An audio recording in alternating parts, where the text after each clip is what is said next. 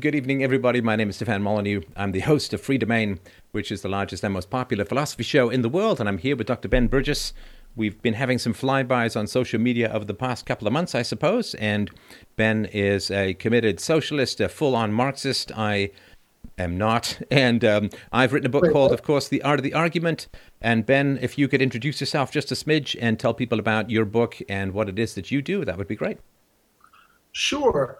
Um, so one thing that we have in common is we both wrote books with argument in the title. Uh, mine was Give Them an Argument, Logic for the Left uh, from Zero Books.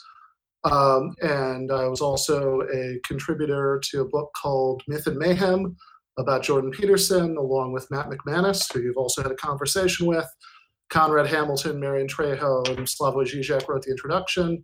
Um, and I do a regular weekly segment on the Michael Brooks show uh, called uh, The Debunk.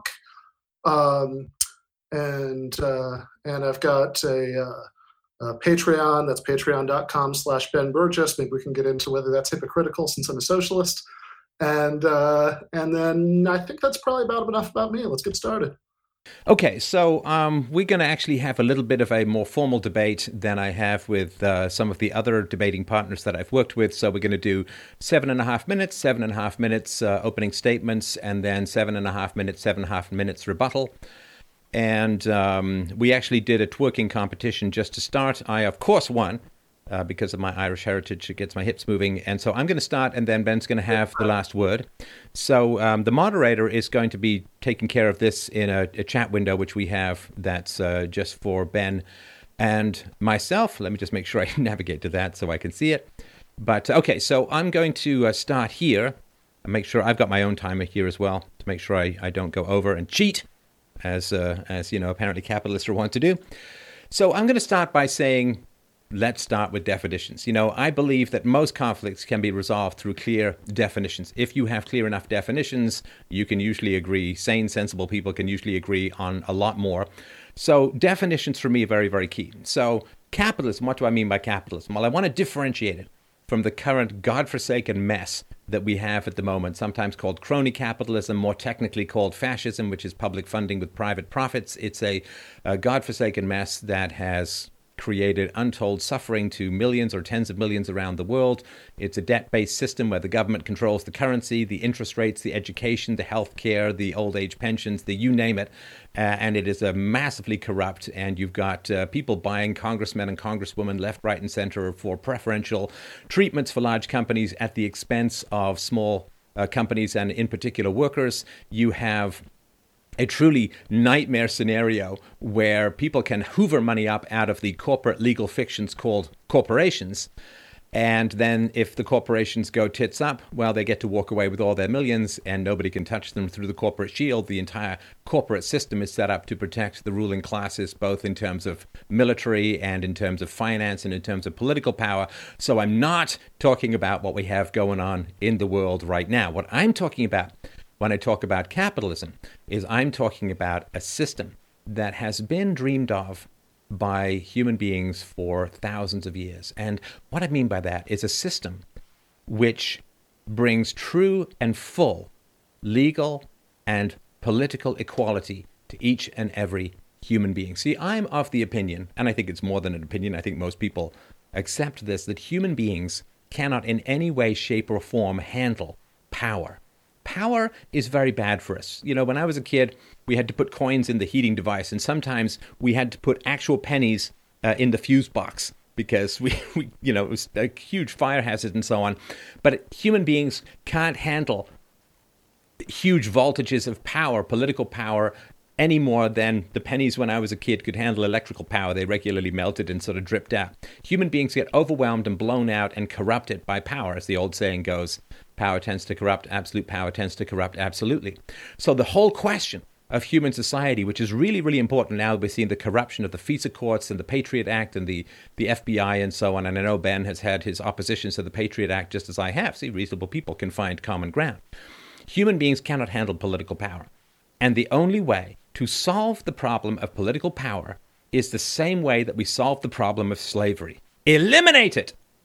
Eliminate it top to bottom, back to front, A to Z, zero to infinity. You must eliminate the state in order for human beings to have any capacity for equality and security and continuity in the institutions of civilizations that we all rely on to survive. And in this, I actually meet Marx's dream at its end rather than at its beginning or at its middle, because Marx, of course, dreamt of and advocated for, though never really explicated how you were going to get there, a stateless society. The government is a monstrous, power hungry, lusty, evil violation of the non aggression principle, and we have inherited it just as humanity had inherited slavery from prior civilizations. We've inherited it, and it just seems to make sense.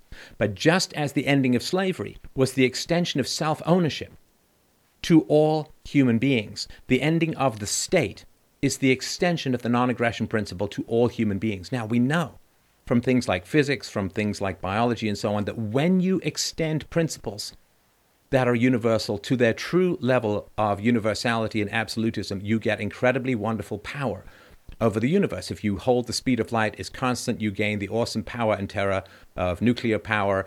Even if you just say that everything in the universe is subject to gravity and everything falls, you get an accurate model of the sun centered solar system and you understand the universe probably for the first time.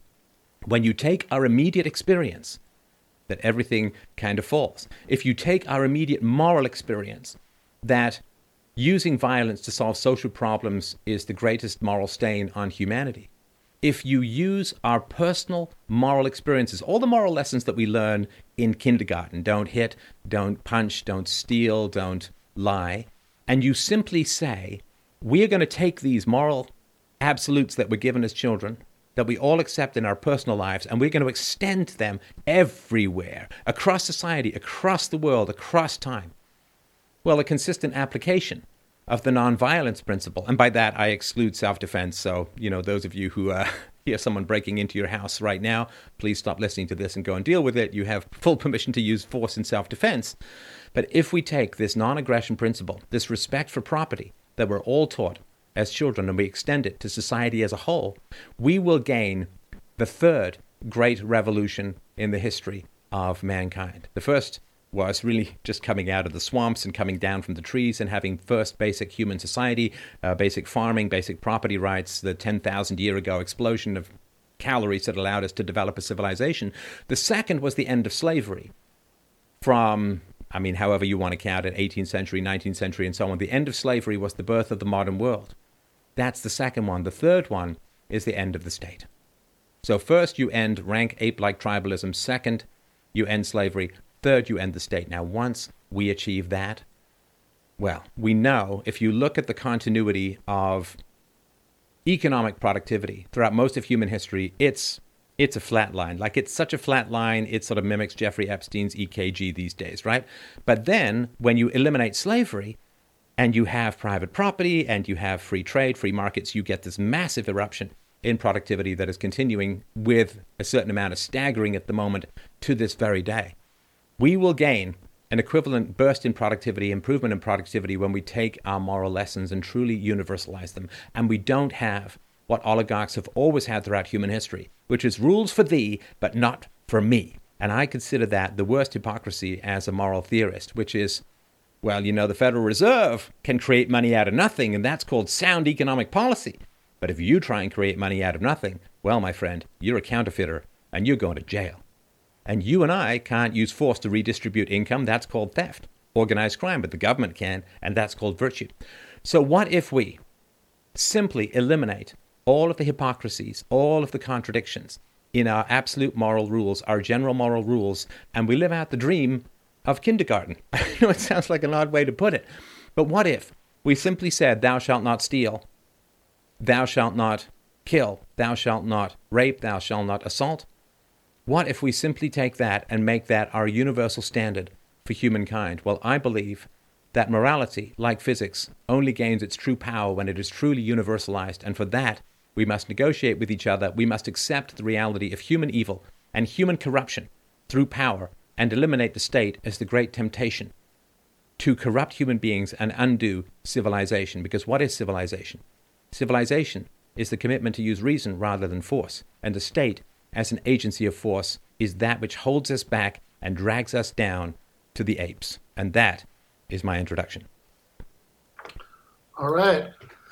So uh, Stefan started with the definition of capitalism, and I think it's important to at least quickly touch on that issue.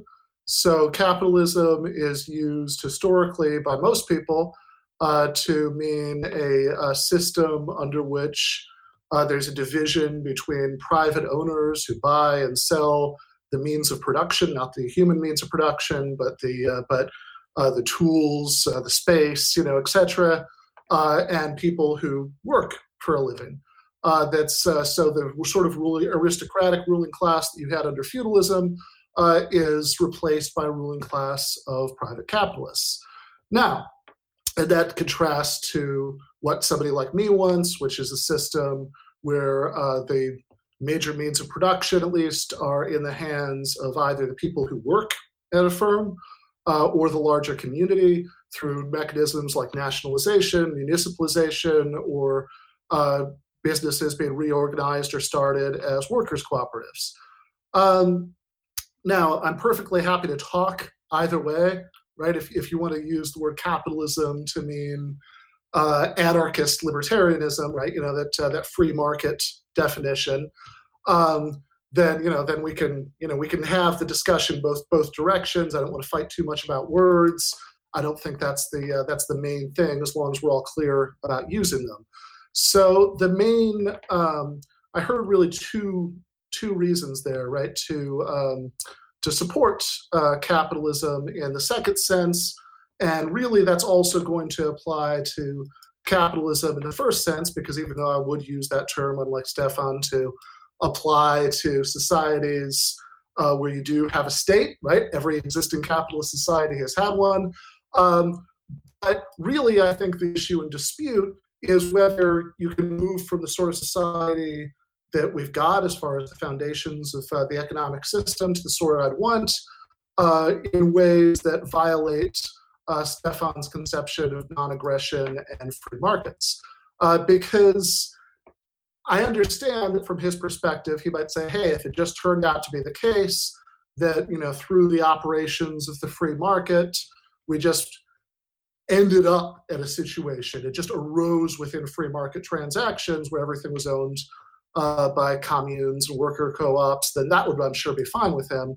Uh, but the real issue is whether we can uh, move towards that goal either in, in short-term ways with reforms to the existing system to uh, make things fairer and more egalitarian, or in the long term by making those kinds of more radical structural changes that I'm talking about in ways that would violate uh, the non aggression principle as he understands it. So uh, that you know that because I think that's really that's really the issue, right? We heard a you know a little bit, um, and I know this is an open statement, not a rebuttal, but just to get the issues out here, right? We heard a little bit about how the transition from feudalism to capitalism uh, was was a boon to humanity, and that's certainly true, right? Nobody's going to deny that. The real issue is whether we would be better off with socialism in that democratic sense that I advocate, uh, or we are sticking with capitalism. And then the real argument is going to be about whether making those sorts of changes, right? If we, for example, to pick what I think is a really obvious example of an industry that would be uh, usefully socialized, the uh, pharmaceutical industry, right? We're all suffering right now from the fact that that's in private hands uh, because there's a reason why after SARS and MERS, there wasn't massive research into dealing with coronaviruses, and that's because there just wasn't enough money in that line of research, right? If a nationalization could uh, limit it from you know those constraints and have it be dictated by the priorities of medical experts uh, rather than uh, rather than letting the market chips fall wherever they may. So, would doing that violate freedom? That's the real issue. And the reason I don't think so uh, is one, I don't think that trying to see the uh, non aggression principle as libertarians understand it as the foundation of human freedom or the kind of human freedom most, most worth caring about, I think uh, is a mistake. I think the kind of freedom most worth caring about isn't freedom of coercion, although coercion is certainly all else being equal bad, right? You know, that you know you need a good reason to justify it. It's freedom from domination. And one reason to think that this is more a more fundamental kind of freedom has to do with one of Stefan's favorite go to examples, which we just heard, is about slavery. So, is a slave who's whipped all the time freer than one who's almost never whipped? Well, I don't think so. Uh, they might be luckier, but I don't think they're freer, right? Because the fundamental issue is about domination, uh, not coercion, right? The, uh, the coercion in that case is a symptom, and I think people are less vulnerable to domination if uh, they have relatively equal power. I absolutely agree that power corrupts, uh, which is why you need various uh, democratic institutions and constitutional constraints on what a government can do, even under socialism. Absolutely. I'm a democratic socialist. It's also the case, of course, that purely economic power corrupts, uh, and that without things, you know, just just thinking not even about the contrast between anarcho-capitalism and democratic socialism, but even between anarcho-capitalism and the status quo, uh, if we didn't have things uh, like workplace safety laws, sexual harassment laws, uh, minimum wage laws, et cetera, et cetera, et cetera, uh, then people are far um, far more vulnerable to various forms of problematic domination uh, by by others. That a unrestricted free market is a situation in which uh, people have their own little mini domains where they can treat the people under them in those domains like spiders trapped in a jar. Uh, and so our best our best bet for uh, avoiding corruption of power isn't isn't trusting in people to be good. It's having institutions uh, that make it harder to for people to abuse them to each other by giving them less power over each other, which I think includes democracy in the workplace. Okay, well, I'm going to just we've spread a lot of information out uh, over a wide area. I'm just going to pick out uh, a couple of things. So, with regards to what nationalizing the pharmaceutical industry, well, the pharmaceutical industry has been entirely corrupted by state power. So this is one of the things that's kind of typical from a leftist perspective is government power creates all of these distortions and problems and weird incentives and odd little n-dimensional profit pockets that, that then they say, aha, you see, the free market isn't working. We just have to take it over completely, which is, you know, like beating a guy to death and saying, well, now we have to put him out of his misery because, you know, he's not going to get any better. So, with pharmaceuticals, uh, what's happened? Well, of course, the government pays for a lot of pharmaceuticals, which means for a massive overprescription situation. The government enforces intellectual property laws. Uh, the government uh, creates massive barriers to innovation in that it takes about a billion dollars and 10 years to get a drug to market, which means that there's almost no incentive to go for smaller markets. The government, because 800 babies got uh, deformed during the thalidomide scared when this was a, a medicine that uh, women took took to deal with morning sickness in the 1960s. It produced birth defects, and as a result of that, the FDA was brought into power. Its power was extended to the point now where about 5 million Americans have been killed because the FDA has kept off the market drugs which are perfectly legal and safe in Europe and in other places. But of course, they have been corrupted by power, the pharmaceutical industry being paid by the state, being protected by the state, being fostered by the state, being regulated by the state. It's turned into a massive, monstrous, horrifying problem. So then saying, well, the solution you see is to nationalize it, it's like, well, no, it's already gone rancid from violations of the non aggression principle, and therefore more violations of the non aggression principle is simply going to make it worse. Now, when you bring up something like coronavirus, well, as a Marxist, of course, you're perfectly aware that uh, China was founded as a communist country. Uh, of course, it has killed tens and tens and tens of millions of its own citizens. And of course, it has helped facilitate the spread of coronavirus around the world. So the idea that we need communism to save us from the virus spread by communism is just another one of these brain bending Mobius strip mind fracks that I don't even know how to point out other than to point it out.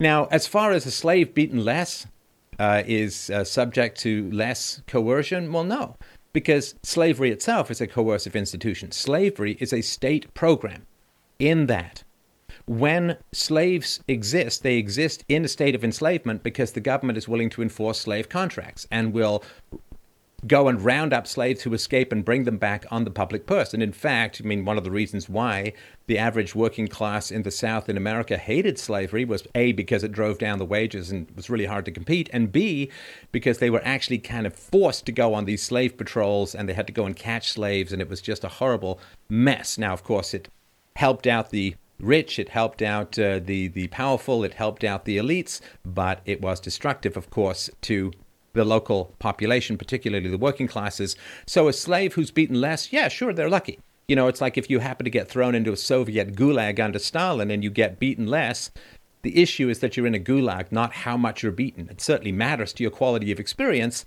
how much you're beaten, but it doesn't matter as to the moral nature of the situation. So, with regards to what well, we need the government, you see, to handle things like minimum wage laws and health and safety laws and things like that.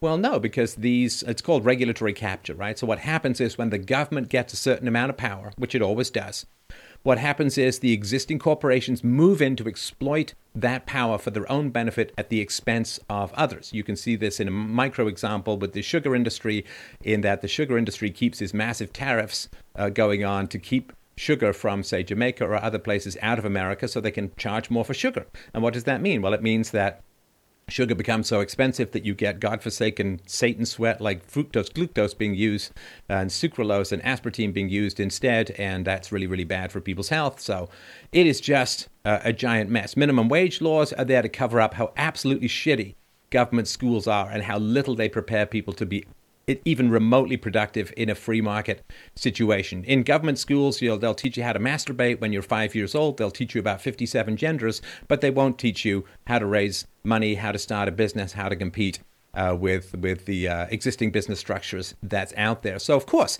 people graduate barely able to spell their own names because they've been chewed up and spit out with their brains hanging out between their asses.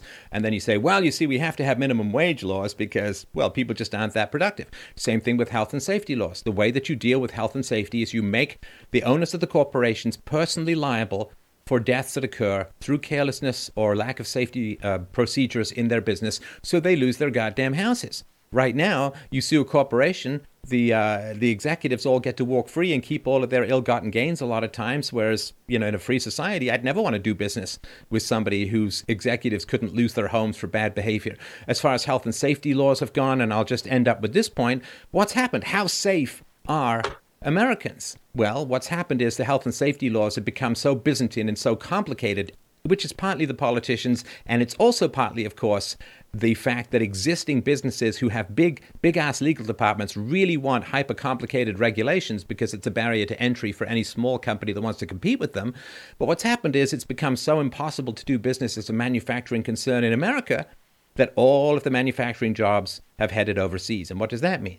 Depression, anxiety, suicide, drug addiction, the splintering of families to the point now where opioid addiction, which largely centers around the lower middle class that used to have jobs in manufacturing, now you've got an opioid addiction crisis in America that kills more Americans every year than died in the entire course of fighting communism in Vietnam. And so it really hasn't turned out to be very health and safety focused to drive all of the manufacturing overseas and now have not just America's goods that are dependent upon the benevolence of a pretty psychotic communist regime in China, but also basic medical care, basic medicines have now been outsourced to the very source of the coronavirus and the regime that helped spread it around the world in strict defiance of the regulations that they had signed. So, yeah, regulations are just a way of covering up government incompetence and uh, government bureaucracy and the government destruction of human capital. And so it's the old thing uh, more government is always offered as the solution to prior government screw ups. All right. So uh, I do I do like the comparison between somebody being uh, beaten badly, and then you say, "Oh, he's been beaten so badly, we should just put him out of his misery."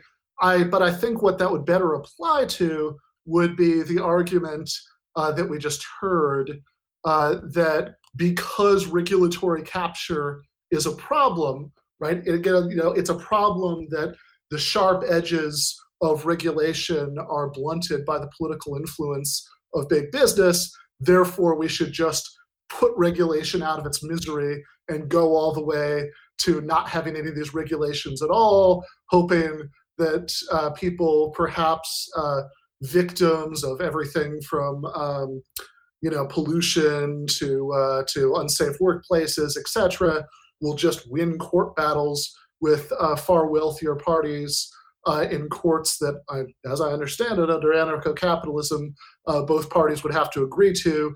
About which I say, good luck with that. Uh, as to the idea that uh, government involvement in pharmaceuticals is somehow responsible for the pharmaceutical companies being more interested in short-term profit uh, than in planning for things that should have been obviously coming around the pike uh, when we uh, we saw uh, Mars, SARS and MERS happening. Um, I don't really get how that case is supposed to go. Maybe Stefan can talk more about this later, uh, but it, uh, it, it there's, there's no obvious connection there. now, about coronavirus apparently uh, starting uh, starting in China. I'm not quite sure what the relevance of that is to anything, right? So, uh, so my position, as, as stated at the beginning, uh, is democratic socialism. I like democracy. I like it so much that I want to socialize the major means of production and extend democracy into the workplace. Uh, China was was founded as something that, and again, as with earlier, I'm not too interested in arguing about semantics. Uh, if you want to call it a radically different form of socialism that I advocate, I'm happy to talk like that. If you want to say it's not socialism at all, because socialism would be a classless society and that's a society with a bureaucratic ruling class, I'm happy to talk that way. But certainly nothing that even the most casual observer could mistake for socialist democracy. Uh, and they've since then they've kept the elements that I would object to, the lack of political democracy, uh, and they've extended it, and they've then eliminated uh, the um, the role of uh, of nationalized industry in the economy. Not entirely, but at this point, China is so capitalist in my preferred sense of that word. I know not Stefan's that uh, that American companies uh, will move there in order to take advantage of uh, the poverty wages. That uh, it's so uh, it's so, so, capitalist at this point that um, that actually.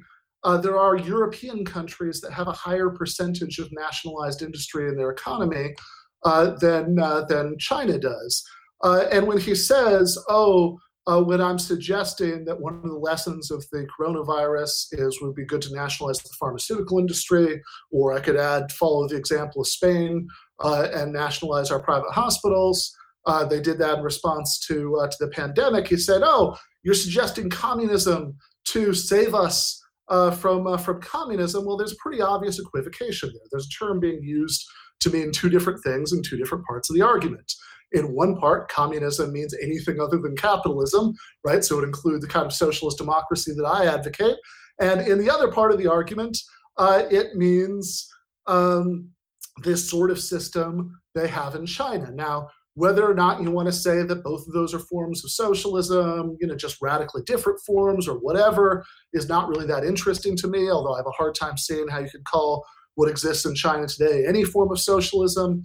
Uh, again, I don't want to argue too much about uh, about labels, uh, but that you know you might as well say when Stefan proposes that we solve all the problems of the kind of capitalist society we've got right now by moving towards really free markets and anarcho-capitalism, that he's suggesting capitalism to save us from capitalism.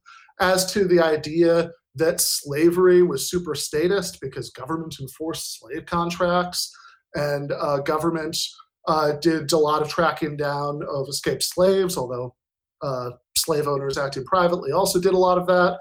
Uh, you notice that you can make a structurally identical argument that any sort of property uh, is, uh, is, is statist because uh, government enforces the economic contracts and government will enforce the property claims by trying to stop you from taking away any of the property. It's the same argument.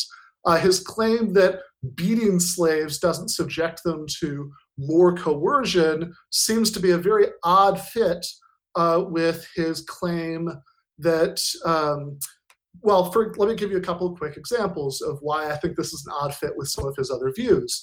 When someone like me says that we should raise the minimum wage to 15 or $20 an hour, uh, would uh, would Stefan say, well, that's no that's no worse in terms of the NAP. We can argue about consequences, but no worse in terms of the NAP, because as long as you're subject to the government setting a minimum wage, it doesn't really matter what it's set at. That would be the equivalent of his response to the slave whipping case.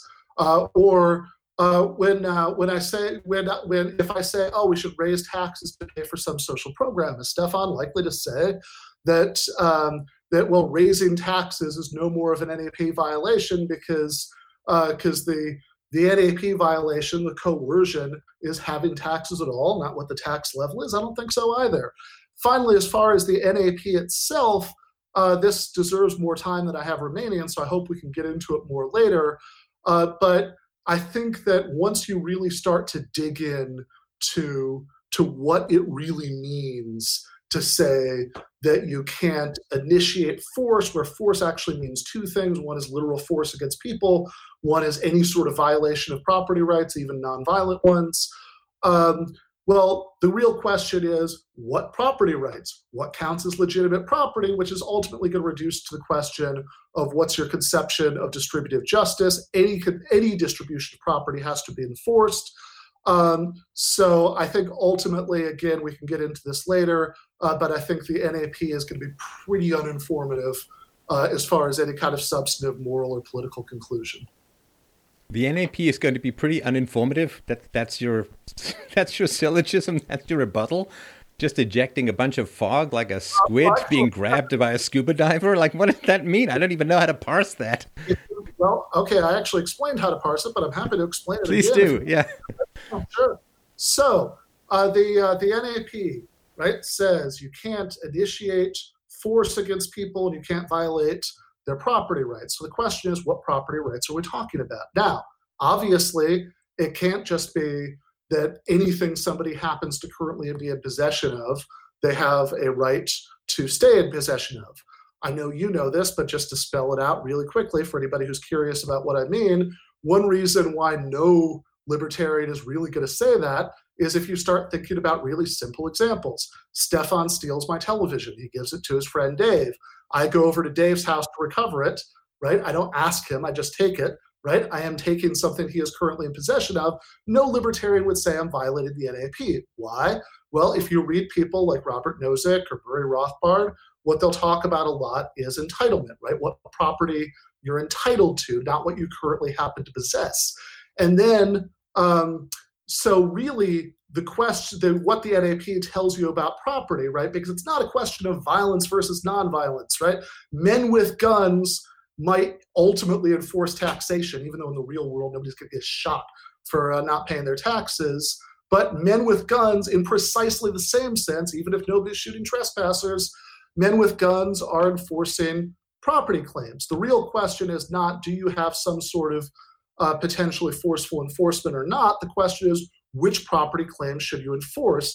And that's not going to be about the NAP pro or con. That's going to be about what your theory is of who has a moral right to what property.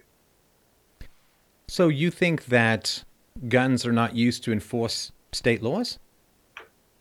Uh, I actually said the opposite. I said that you know, you know that ultimately, sure, right, that they have that it's backed up by an implicit threat of force, but you could say the same thing about property in general right? A no trespassing sign. Oh, come on, Ben. Come on.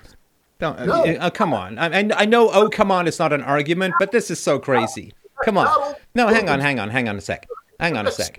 That's that's like saying both implicit threats of force. Okay, okay. Let's let, let's let's clarify some of this property stuff because you seem to be one is a lot more likely to be backed up by the by actual lethal violence in the real world.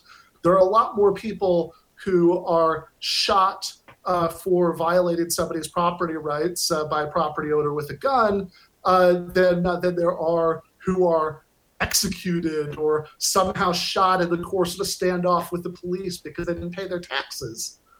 Okay, but that's like saying that slavery isn't slavery because very few slaves get killed trying to escape. I mean, it's the implicit threat that, that drives the whole system. So saying that you can't see the violence that is inherent in the system, to quote the old Monty Python line, just it's, it's a willful blindness on your part. And equate. Hang on, let me let me finish. Let me let me make a point. Then you can rebut. Right? I, I gave you a lot of space to make your point. All right. A woman's vagina. We haven't talked enough about women's vaginas yet, all right, which is generally where most debates should center around, right? Hang on. So, a woman who is resisting a rapist, right? So she owns her body. She owns her body. She has sovereign autonomy over her own body, and she has the right to deny entry of a male penis to her vagina, right? I, th- I, think we would both accept that rape is an evil action and women have the right of self defense against rape. So if you're going to say that defense of property is the same as the initiation of the use of force, you're creating a moral equivalence between a woman fighting for her life to not get raped and the rapist who's holding a knife to her throat. She has the right to protect her property called her body. And he, by initiating violence against her and threatening to rape her, is the evildoer, and she has the right of self defense. You can't say that the protection of property is exactly the same as the violation of property because then you're logically equating the rape victim with the rapist. All right. Part of what you said is true, so let's start with that. Okay, just right? make the argument. Don't say what's true and what's false. That's called, you know, that's setting up the whole frame there. Just make the argument. So, um, so the part that you got right, right, is of course rape is bad. We all have a right to bodily autonomy. I don't think it's very useful or conceptually precise uh, to think of the right to bodily autonomy as a property right. But you know, if you want to say that's property, fine, whatever. I'm not going to fight about that. The uh, the but where theories of distributive justice disagree is not going to be about whether we have a right to bodily autonomy. It's going to be about what, if you want to call bodily autonomy self ownership, like libertarians do. I think that's confused, but if you do, uh, then it's about ex, you know ownership of external goods. That's where the different theories are going to have different conclusions. Uh, the point, you know, what I said was not that protecting property is self initiation of force. What I said is whether any given use of force, whether to enforce taxes, whether to enforce a no trespassing sign, whatever, whether any given use of force depends on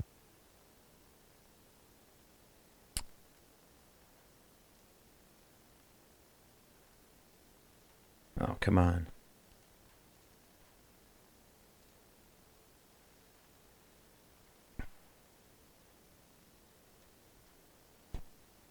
Yo. Disagreement. The real debate is going to be about what property do we have a right to? What, you know, under what circumstances does someone have a just right uh, to uh, to to uh, to some piece of external property? We all agree that uh, we can, you know, that that we should control our bodies. The question is, which external possessions do people have a right to control? Uh, a lot of libertarians will say, well, as long as your possessions can be traced back by some chain of free market transactions, no force and fraud, to a just act of original transition, uh, original acquisition, uh, as Nozick's phrase, then then you have a right to it. You ask what counts as a just act of original acquisition. That gets a lot more complicated and a lot less obvious. No, but it's not that complicated. I mean, you have in your very book Ben, which, by the way, you charge 20 bucks for a 120 page book. But hey, you know, whatever the market will bear, you have a statement of property rights right there in your book. You've got a copyright. You say no one is allowed to to copy the book or to use anything other than a brief excerpt in a critical uh, essay or a review and so on. So you have a very very clear definition of property rights that you use in your book. When you did uh, review my book, The Art of the Argument, you uh, accepted that it was my book that I had written, that I had produced it, and you referred it to as exclusively mine. So, you know, all of this fiff faff around how complicated property rights are goes in direct opposition to the way that you actually live. The statements of ownership that you've put over your own books. I mean, I hand out my books for free, but you charge uh, your books because I guess you want to make a profit as a good Marxist. But it's all so strange to me that people use property rights. You're using exclusive use over your computer, over your webcam, over your glasses, your jacket, your shirt. I don't know if you're wearing pants or not, but if you are, then you. So the way that you live your life is with a perfect and clear understanding of property rights. But then when people start talking about taxation, it suddenly gets really complicated and who can figure out who owns what. And it's like, well, how do you get, if you don't know who owns what, how the hell are you charging 20 bucks and making money off a book you wrote? Because you can't figure out who owns anything, right? So you're equivocating uh, about who owns what, right? So does who owns what means who is in possession of something or even who has a legal right under the current system to be in possession of something? Or does it mean who has a moral right to be in possession of something? Now, uh, I was pretty sure we were going to get the hypocrisy charge at some point. Uh, I have noticed that when you debate socialists, uh, that you always spend a lot of time talking. Okay, could you just make the argument? I'm sorry to interrupt, but all of this, we, our time is limited. Just make the argument, please. I just let you talk for quite a long time, right? So, uh, so because you always do this, it's worth pointing out a couple things about this. One, even if it were true, which it's not, that something about you know selling books or whatever uh, is hypocritical, uh, then this would be sublimely irrelevant to whether I'm right or wrong about any of the things that we're arguing about. If somebody's ideas are internally inconsistent, then that's relevant because it shows that they must be wrong about one half or the other. If somebody's ideas are actually inconsistent with their behavior, that might just show that they're, you know, that might just show personal weakness. Now, are my ideas actually inconsistent with my, my behavior? Well, no, not really, uh, for a couple of reasons. First of all, uh, you'll notice that nothing I have said uh, advocates the abolition of all acts of buying and selling, that no one should ever uh, buy or sell anything. Uh, in fact, I haven't even advocated the abolition of uh, intellectual property, which you seem to sometimes. So if that's the, you know, if that's the case, that if you sell anything, right? That uh, then if we're going to play that game, right? You know that uh, that you are charging anything for anything that you ever do. Uh, that's uh, that's intellectual property. That might be hypocritical. Uh, but secondly, uh, in order to be hypocritical, I would have to be doing something that I advocate that others don't do. Uh, and of course, as a leftist, as a socialist, I am not advocating that we try to bring about social change through individuals changing their individual behavior. I advocate institutional and structural solutions. So, if a libertarian or conservative who thinks that the solution to people who can't get life saving operations unless they can afford it is private charity, and you don't give money to private charity, that might be hypocritical. It's certainly not hypocritical for a socialist not to. It might be hypocritical for a socialist to evade paying taxes to pay for national health care. Uh, but it's uh, but also because I know that uh, you're very fond of, of doing this, it's probably going to come up at some point of asking people if they've uh, ever run a business, which always strikes me as kind of funny because you criticize government bureaucrats, even though you. Well, no, no, no, hang on. Let, let me debate for myself. I you, don't, don't debate on my behalf, Ben. I mean, let me debate and ask the questions myself. I mean, then I might as well just go and and uh, take a shit and come back later, right? So just you know, just debate for you. A publishing company charges for the book right? That the uh, that the author makes a contract with the publishing company for how much they're going to pay him. No, but you can give the book away for free. What they pay for the books is an entirely separate. Subject. Okay. Okay. All right. Okay. So here's the thing, right? So this is from 2011. Right, taxpayer subsidies that cover the operating costs of most colleges and universities ranges from about eight thousand dollars to more than one hundred thousand dollars for each bachelor's degree awarded. Most public institutions averaging more than $60,000 per degree. So you have a PhD, which is probably about nine years worth of this. So you've taken about $100,000 at a bare minimum from the working class. Now, they don't get to choose that, right? Because they have to pay the taxes that go towards your education, right? So the working class, you're very much about, well, let's not exploit the working classes, but you have forced through the power of the state the working classes to support your education while you're going through and getting your PhD. And in return, what do you do? Well, you do a couple of things. The first thing is you write philosophical papers that are completely incomprehensible to the layperson. So that seems like not a very good return and care for the actual working classes that have been forced to subsidize your education. And the second thing you do after taking at least $100,000 through force from the working classes is you charge 20 bucks. You don't even give them the book for free. And you know you could you could ask for donations and so on. So this idea, well, I'm helpless as to how I charge for my book, that's nonsense. I hand out my books for free because I actually I did take money from the working classes, although I come from the working class. That's neither here nor there.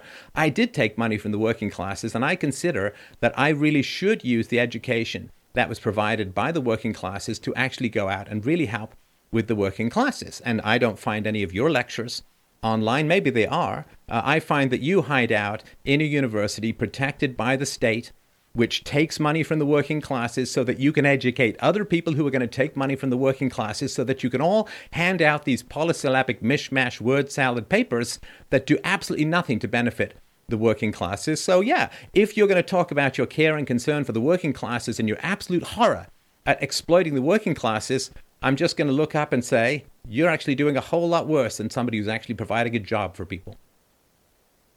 Okay, Stefan. Uh, look, let's uh, let's let's take the slew of absurd claims just made and try to take them one yeah, at a time. Framing again. Uh, yeah, I am going to. Uh, you've done quite a bit of framing yourself. So let's talk about this. First of all, if you can't find my lectures online, you're not working uh, looking very hard uh, because there are dozens. There's uh, look at the Zero Books YouTube channel. No, no, no, uh, no. Your university lectures, not stuff you've done in podcasts. Uh, my uh, my university uh, lectures. Well, these days, some of you know these days those are online too. But um, but look, um, I. But I sorry, your university lectures are not online. Is that right? Uh, well, I have actually put some uh, YouTube lectures online. Uh, I also prefer class discussion uh, rather than me just lecturing at people all the time. But also, what any of this has to do with anything is beyond me. Uh, it's obviously irrelevant to whether I'm right or wrong about any of the issues that we're talking about for reasons that have already been explained. But just to dispense with a lot of the false things that you just said, uh, I did not, you know, say, "Oh, it's not true. I don't control the price of the book." Uh, because I could give it away for free. First of all, I give away a tremendous amount of writing for free. Uh, if you did any kind of Google search, you know that. Secondly, I've sent many people who told me they couldn't afford it free PDFs of the book. I know my editor and publisher have done the same thing. Uh, third, uh, it's it's not hypocritical to uh, to take and however indirect and, and horrible a system uh, that you know that it might be uh, money for uh, for education because I don't object to taxation to pay for education. In fact, I do exactly the opposite. I want a whole lot more of it. Uh, you know, I support uh, Bernie Sanders' proposal to do what's worked well elsewhere uh, and have taxpayer funded free public education. It's one of the public goods that I think should be supported uh, by taxation. Now, I know you don't want any public goods to be supported by taxation. Yet, I'm not going to accuse you of being a hypocrite for driving on roads built with taxation or walking on sidewalks built with taxation, or even the fact, I believe in Toronto, last I knew, uh, that, uh, that I'm pretty sure uh, that if you got COVID 19 tomorrow, you would be fast on your way to a hospital uh, where your medical care would be paid for by taxation. Maybe you would insist on principle on waiting until you got to the United States first, but I kind of doubt it. And none of this is relevant. Now, we've got less than 15 minutes remaining. What I would strongly suggest well, no, I'd like to respond to at least the healthcare part. About hypocrisy that have nothing to do with the subject, that we actually talk about substantive issues, like, for example, the obvious contradiction between your professed libertarianism uh, and the kinds of arguments that you use for immigration restrictions. Well, we did immigration last time. It would be kind of boring to retread it.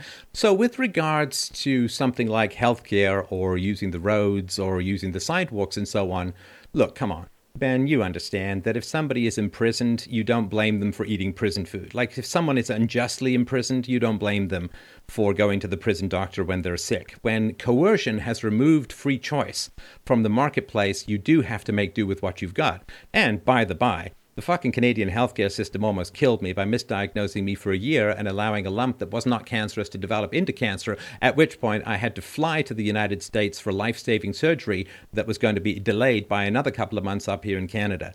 So, you know, I'm sorry for being a little pissed off here, but when people talk to me about how hypocritical it is for me to try and use the Canadian healthcare system when it is specifically denied to me to use a voluntary market healthcare system without flying to the States, pisses me off a little bit. So don't blame me for the fact that the government is not allowing me to have a private free market healthcare solutions or roads or anything like that. We all have to make do with the system that we're in. But where there are alternatives, where there are options, you should avail yourself. And I have to go to a doctor in Canada. I'm not allowed to have a private doctor. You don't have to charge 20 bucks for a 100 page book when you've already been paid by the working classes for your education and you should give something back. Well, first of all, I give back for free all the time. Uh, secondly, um, I think that uh, I think that if you look at the results of Canadian versus U.S. healthcare, uh, they they speak for themselves. Uh, there's a reason that life expectancy is higher uh, and infant mortality uh, is lower in Canada versus the United States. The idea that a misdiagnosis uh, is the result of who pays the bills for the healthcare system rather than a doctor making a mistake seems obvious. Well, not just one, not just one. More, okay, several doctors making a mistake. Doctors make mistakes in every healthcare system.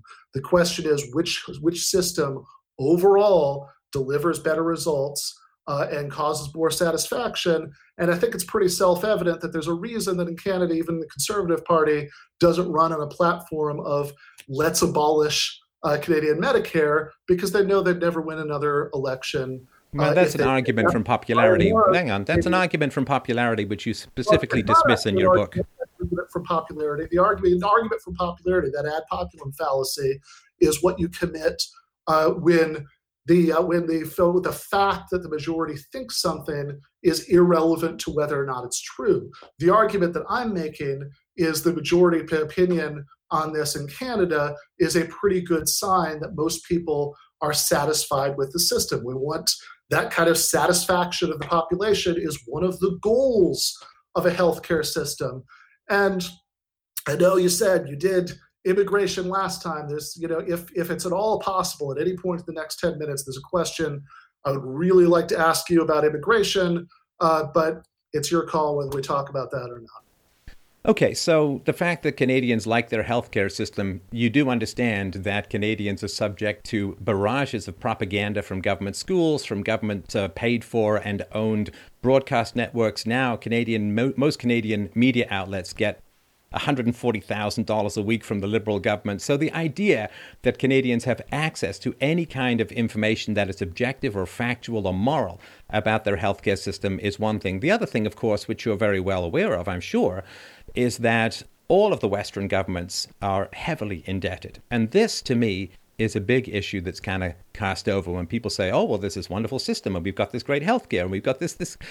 But the reality is that, that uh, every human life on this planet, Ben, is sustained by $30,000 in debt. So, yeah, it's pretty easy to bribe people with the unborn generation's future productivity and sell them off to banksters for votes, but that is an utterly unsustainable system. The unfunded liabilities in America, which are, in fact, the result of your democratic system, the democratic system that you think is so wonderful. It is a democracy in America, technically a republic, but it's kind of operating like a democracy now. We see how well the Constitution has withstood the COVID epidemic. And so, in this democracy, people are very happy when the government prints money and borrows money and uh, uh, uh, just makes up money out of thin air. They're very happy to get, quote, free stuff at the expense of future generations, but the system is utterly unsustainable. What is going to happen when a bill that is much more, much greater than 10 times the annual GDP of America or other Western countries comes due? Well, what's going to happen is people are going to say, well, I guess we got half a century of pretty good health care, and then the bill came due, and then what? See, it's easy to look at the guy who's unemployed and just living off his credit cards and say, wow, that guy's really got it figured out until he goes to jail for fraud or non payment of bills or whatever it is, right? So looking at a snapshot is not looking at the continuum, the system of democracy in the West is people voting for free stuff, the government creating and borrowing money for free stuff, And that is absolutely unsustainable. And the fact that you want more of it, I mean, come on, last point I'll make, and then I'll turn it back over to you. So, the current level, let's just talk about the states, the current level of social spending is about 20 times larger than the entire economy at the turn of the last century. Now, Marxists and socialists said, you know, if we get, you know, 40% of this economy, man, we can totally solve the problem of poverty. And now they have about 10 to 20 times more money at the moment than they had back when they said a little bit more money will solve the problem. And the problem not only is not solved, but in many ways, the problem of poverty is getting worse. So if you have 10 to 20 times more money than you thought you ever needed to solve the problem of poverty, and the problem of poverty is still not solved, it might be worth re examining the whole process that you're claiming is going to solve it. All right. Well, this idea that um, Marxists uh, were ever saying that uh, a bit more social, you know, just a little bit more social spending within the current system rather than a radical restructuring of the current system uh, would, would solve poverty is certainly a surprise to me. I've never talked to uh, a Marxist who had that view. That sounds more like liberalism. Uh, but in any case, uh, the idea that Canadians uh, can't tell what kind of service they're getting from their healthcare system, that that they're so deluded uh, by propaganda that they can't uh, they can't think uh, for themselves strikes me as as fairly incredible. Um, and when it comes to the question of debt, right? You know, you want wait, to wait, say, sorry. oh, strikes me as fairly incredible. Is that an argument? I, I don't know what. Like your personal incredulity no, no. is not an argument. Uh, well, it's an application of Christopher Hitchens' principle that's what's asserted without argument can be dismissed without argument. But the idea Wait, do you that, not think that 12 years of propaganda matter to people? That healthcare working much better in societies with socialized systems than it does in a society like the United States, that this can be dismissed as a short-term phenomenon by gesturing at debt uh, really ignores the specifics of the situation. I know you said that you find uh, academic papers on technical issues and logic incomprehensible. But in this case, we're just talking. No, no, that's not what I said. No, that's no. Come on, man. That's not what I said. I said that they're incomprehensible to the working class layperson. That's a oh, difference. Oh, I see. Okay. All right. Uh, so in this case, we're talking about pretty simple arithmetic. Uh, that if uh, if you have a socialized system like uh, like Canada's rather than what we have in the United States. Not only does this not add, uh, you know, this this is actually more efficient in terms of overall amount of money that's being spent. That if you raise taxes uh, to pay for it, uh, it's still the case that because you have one big uh, health insurance system rather than a bunch of competing ones that all have their own overhead, uh, and these you know these profit seekers taking a big cut uh, it's a much more efficient way to pay for it. And if you're comparing the taxes plus private insurance premiums that even a middle income taxpayer is paying before the tax increase to pay for Medicare for all to what they're paying taxes after Medicare for all, even if it's a pretty regressive tax, uh, they've still got more money in their pocket left over. So there's absolutely no reason why implementing this system would actually have to add even a penny to the debt. Um, just out of curiosity, am I going to get to ask that question about immigration, or are we just not doing that? Uh, I mean, I've done immigration so many times; it's not particular of interest to me. But uh, uh, let's, if you wanted to bring up another topic, otherwise we can continue on the healthcare issue. All right. Uh, so here's another topic. I watched a video that you did uh, about the non-aggression principle, uh, which we were talking about earlier, um, and uh, you uh, you made some um, some really interesting claims in that video that, that I was I was hoping uh, to ask you about. Uh, because you addressed uh, because you know you want to say these are universal principles right? That's the universally preferable behavior and the article that you were responding to made an objection to this which is a classic objection to Kantian ethics. What about the um, the murderer at the door uh, who uh, you know who's who wants to know where someone is so they can go kill them, right? Surely you can lie to them, but lying is wrong, right? So is lying really universally wrong? And there are no exceptions. And what I found interesting was earlier in the video, you'd said quite reasonably that uh, defense of property rights has to be proportional. You can't shoot someone just for trespassing. But uh, but then you said when you were talking about the murder at the door objection that morality just ceases to exist, like a vampire turning into mist in the sunlight when you're under a situation of coercion. So what my question is is how can it be true at the same time all three of these things that any sort of violation of property rights is coercion, that morality ceases to exist when you're subject to coercion, and that's the reason uh, why the universal prohibition against lying doesn't apply in the murder at the door situation, but also uh, number three, that even though morality has ceased to exist when you have this coercive violation of your property rights, uh, you also have to be proportional in how you respond to that coercion. Is that not a moral requirement? Okay, so I mean that's a big, complicated set of topics. I'll be as brief as I possibly can. Uh, but um, so the system of ethics that uh, Ben is referring to is called Universally Preferable Behavior, and the book is available for free. The audiobook is available for free. The PDF, the HTML, the video are all available for free at uh, freedomain.com. So, this is my argument for ethics, and it divides actions into five categories, right? So, there's universally preferable behavior, uh, respect for property rights, don't rape, don't steal, don't assault, don't murder.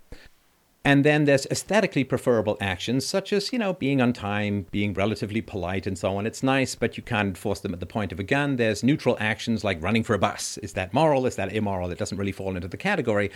And then, like, you know, when you look at a lake, uh, you look at a, a, forest across a lake, there's like the forest trees going up, and then there's the reflection going down. You can kind of think of that, that each of these three categories, right? Moral, uh, aesthetically preferable, nice to have, and neutral have their negatives, right? As their uh, uh, aesthetically negative actions, and then banned actions like rape, theft, theft, assault, and murder. Now, the reason that universally preferable behavior bans rape, theft, assault, and murder is that they cannot be universalized, right? So you can't say theft is universally preferable behavior, because then you would be saying that everybody must want to both steal and be stolen from simultaneously. But if you want to be stolen from, if, in other words, if you want someone to take your property, then it's not theft, right? So theft can only exist when something is asymmetric. Now, in other words, I want to take your property, you don't want me to take your property, right? And so it's the same thing with uh, rape and, and murder and assault and so on. Assault is when you don't want it. Like if you and I are play fighting or play boxing or whatever, and one of us gets injured, it's like, well, we kind of knew there was a risk going in. Or if somebody's in a boxing ring, they're consenting to that kind of, it's not really assault. You can't charge someone for assault. So that is universally preferable behavior in a nutshell. You can, it is absolutely logically and practically possible for everybody to respect property rights, to not kill, not rape, not steal, right? At any given time in the world, it's all you know logically possible, whereas the converse is not true, right? Like you, you can't say rape is universally preferable behavior and have it be logically consistent because rape is unwanted behavior. And if everybody wants to rape and be raped, then rape ceases to exist as a moral category and it just winks out of existence. So, with regards to lying, lying and telling the truth uh, are not universally preferable behaviors. They do not fall into the category of morality with regard, like at the same level as rape, theft, assault, and murder. And uh, so, like, you should never rape, right? But you can not tell the truth. I mean, we do it all the time, right? I mean, oh, you, you, yes, these, this dress does make you look slimmer or whatever, right? I mean, it doesn't really matter, these, these sort of little niceties, these white lies, and so on. And so I've never said that lying, or, or rather telling the truth, is universally preferable behavior. Now, with regards to proportionality, the question is in a voluntary society, what kind of enforcement of rules do you want? Like, if you want a real democracy, then you have companies competing for the best way to provide moral and legal and contractual services to people. Like, I sent this guy 500 bucks. He didn't send me an iPad. Okay, well, how do you want that to be dealt with? Well, in a, a, democracy, you have to run to the government and hope that the very rich trillionaire who got there first doesn't have a better ear of the prime minister or the president or the congressman or the congresswoman or whoever.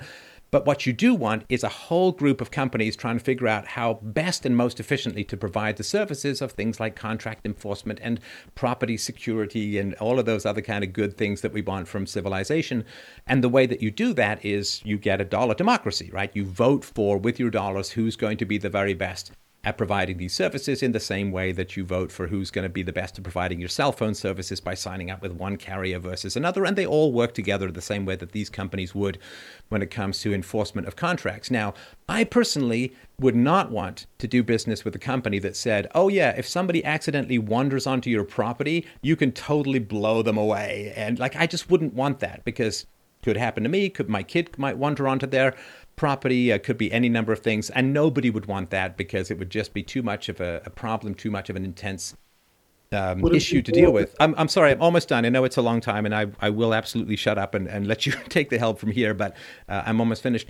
So, violence is very expensive and very risky and very dangerous in society. Like, I mean, I had a friend of mine served on a jury duty, and what happened was there was a guy in a bar, and he got into some stupid argument with a guy about who was the best boxer, and he just pushed the guy right? And then the guy slipped on some beer suds, fell backwards, hit his head on the edge of the bar, and ended up in a coma. And and it was just God, like these little things, like little bits of violence, can cause massive lifelong uh, problems for people. You know, there's that story of the photographer Marlon Brando, the actor, punched him. The guy had to spend five years in dental offices trying to get his jaw and his teeth fixed. I mean, it can be so. You want to have a society where violence is kept to an absolute, complete, and total minimum. So if somebody doesn't pay for something that they have bought from you, you don't want people going over there with guns. What you do want is some sort of economic or social consequence, like on eBay. If you don't ship stuff, you get a bad rating and it's bad for your business. You want to explore all of the conceivable nonviolent solutions that you can find. And the only way you can do that is not through the state which is just one big giant gun pointed at society that's generally in control of the rich and powerful. You want to do that through a series of competing agencies that can all figure out the best, cheapest, most peaceful, and most efficient way to resolve social conflicts, which are inevitably going to happen. So, with regards to lying, yeah, you can lie, you can tell the truth. It's a little different if you're kind of under oath or whatever that would be the equivalent of in a free society, or if you've signed a contract, which is sort of a, a more serious promise, then yeah, I'll get round to it, honey, I'll, I'll fix that uh, fence in the backyard one day soon, or I'll fix it tomorrow, you don't get round to it. And so when someone has a gun pointed to their head, morality is not part of the equation because if you're going to bring morality into the situation where someone has a gun to their head, the first person you need to focus on is not the person on the receiving end of the gun, but the person actually holding the gun because they're the person who has stripped free will and pr- produced a binary option to the person at the receiving end of the gun. So if we're going to focus on a violent situation, someone's got a gun to their head, the person we focus on is the person pointing the gun, not the person desperately trying to find some way to survive the encounter. All right, sorry, sorry for that long speech. It was a big topic, and I'm all ears now. All right, we might focus on the person pointing the gun, but does the person who the gun is being pointed at have a moral obligation to be proportional in their response? I'm not sure what you mean by proportional in their response to what.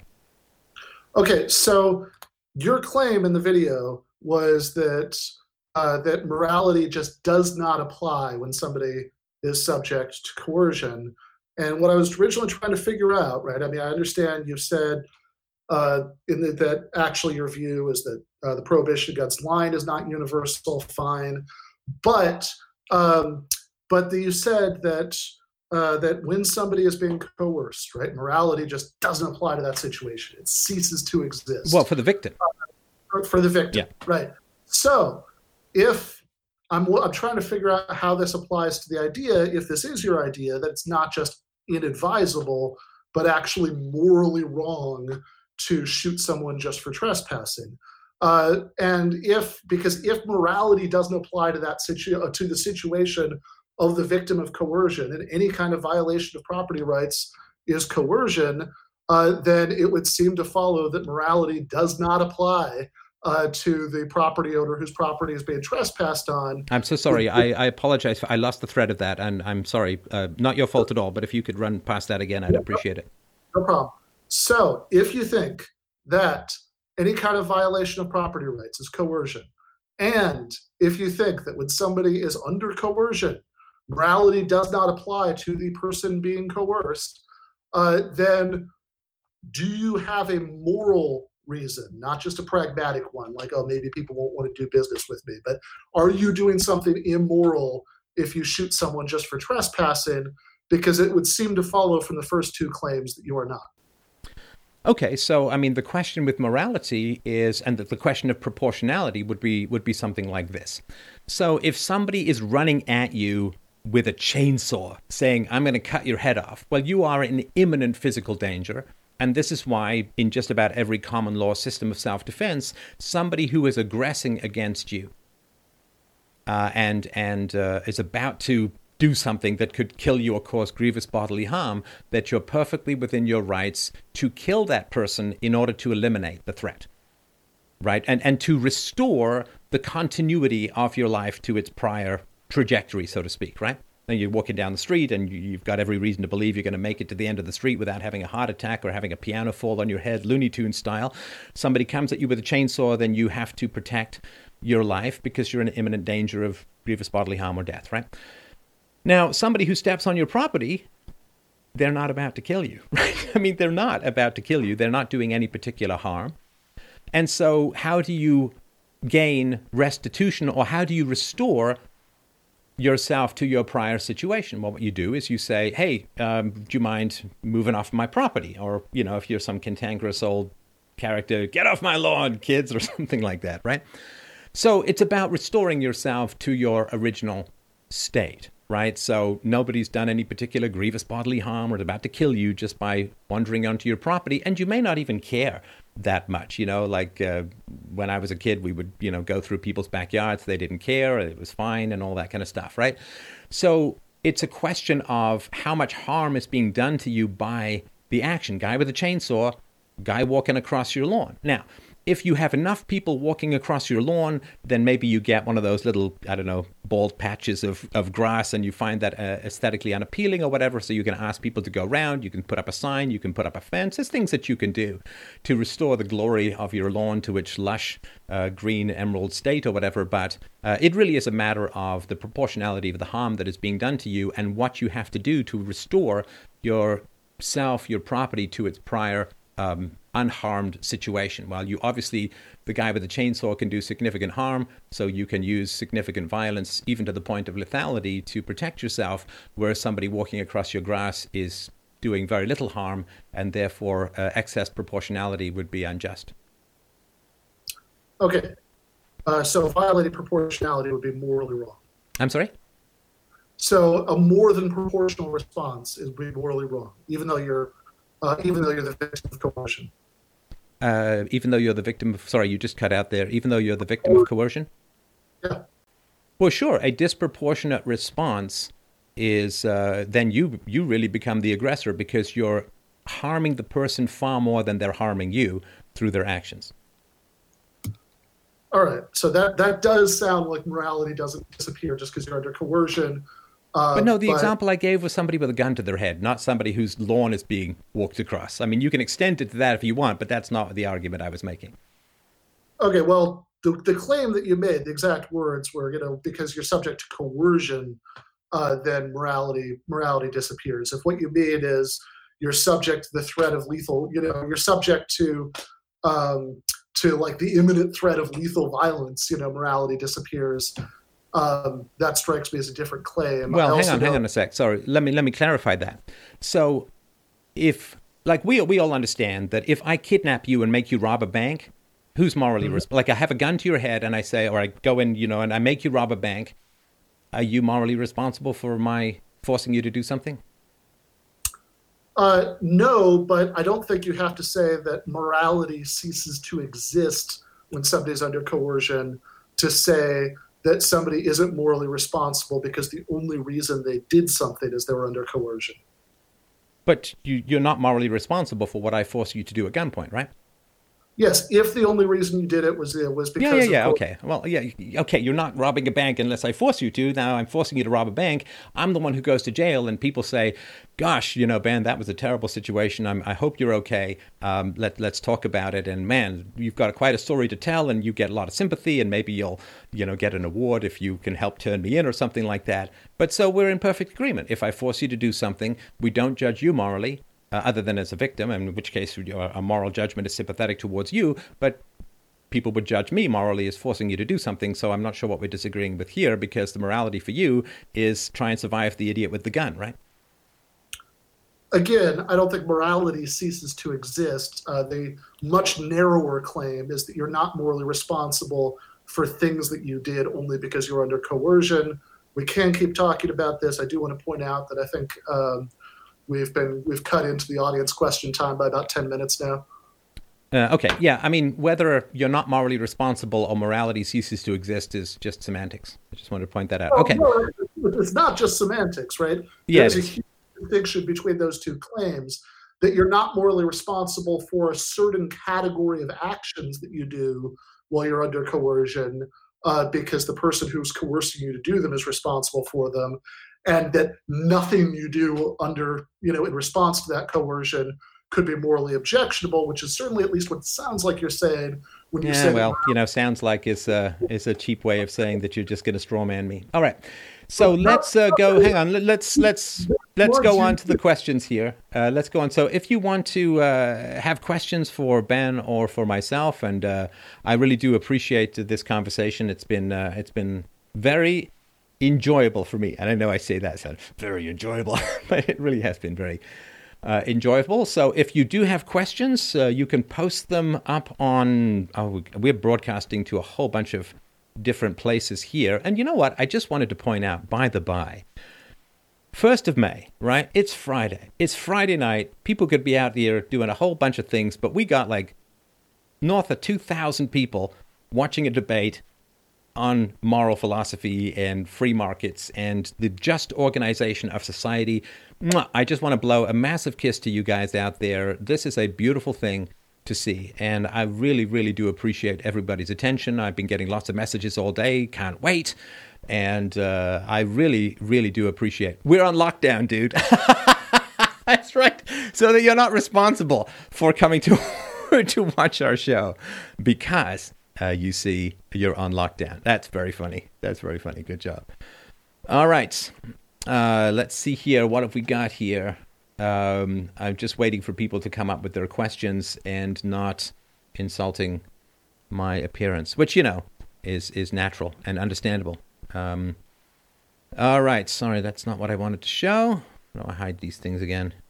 not everybody could have my adonis like appearance stefan Yeah, that's true. I, I appreciate a man who combs his hair with an aardvark. That's uh, that's very impressive. Better than TikTok. All right. Stefan blows his audience a kiss. Stefan is an e-girl, confirmed. Do not make me take off my top. Actually, if I am, maybe Ben will too. And we'll flex. We'll flex. All right. What have we got here? Uh, Oh, here's one for you. How does your immigrants immigration stance agree with libertarianism? Uh, now, did this come out right after Ben was typing off screen under the moniker Oliver Edelson? How does your immigration stance agree with libertarianism? I'm happy to answer that, um, but uh, um, I had I did just do this actually twice with prior debates. So let's see here. Um, yeah, okay. Uh, so how does your immigration stance agree with with libertarianism? Okay. So this is not my argument, and people do sort of mistake it for my argument. And I don't mind claiming when an argument is mine, but this isn't isn't one of them. So this is an old argument goes back to Milton Friedman, which is if you have a welfare state, then people, and many people will in fact come into the country not because they value your liberties, they value your values, they love the free market, they agree with the Constitution, they worship the founding fathers, or they agree with the minimalist free market, uh, um, gun allowing First Amendment kind of country, but because they can get free stuff from the taxpayers, right? And so if you have people coming into a country who then generally swell the ranks of those in recipients of free stuff, then you create a very volatile, a very dangerous situation in society where growing resentment of people who are coming in from the overburdened taxpayers, the people who are coming in and basically squatting on the taxpayer's wallet, it creates a huge amount of resentment, a huge amount of problems, and it is not how you can have a society of stable continuance. Now, for me, I'm very much a huge fan of open borders, for sure. I mean, you know, throw throw uh, uh, America, throw Canada, throw all countries uh, wide to the world. But if you have a welfare state, then you have a uh, whole different set of people who are going to come in. This isn't everyone, of course. There are lots of people who come to America, who come to Canada, who love the free market, who want small government, and so on. But statistically, the people who have been coming in, particularly since the 1960s, when the Democrats really did shift immigration standards, statistically, the people who come into the country end up significantly higher on the welfare rolls. They end up with uh, less sympathy for free speech. They end up with uh, greater sympathy for socialism and, and larger government, which, you know, is, is a lot of fun for people like Ben, but not a lot of fun for uh, people who want smaller government and lower taxes. So that's it's an old argument. You can have open borders or you can have a welfare state. You can't really have both. Well, um, I'm actually, I, uh, I, I'm really surprised by this argument, whether from Milton Friedman or for, from you, uh, because you know when libertarians, even even minarchist libertarians, never mind anarcho-capitalists, you know, go on and on about the worst things that states have done, right? I would think, for example, about like Stalin deporting entire nationalities uh, to uh, to Siberia, uh, and it seems to me that you could make a structurally identical argument to the one we just heard for uh, for doing that, as long as the ethnicity being you know being deported from the country uh, by state force rather than being kept out of the country by state force was one that was statistically more likely to vote for left-wing politicians or more likely uh, not every individual he just said right but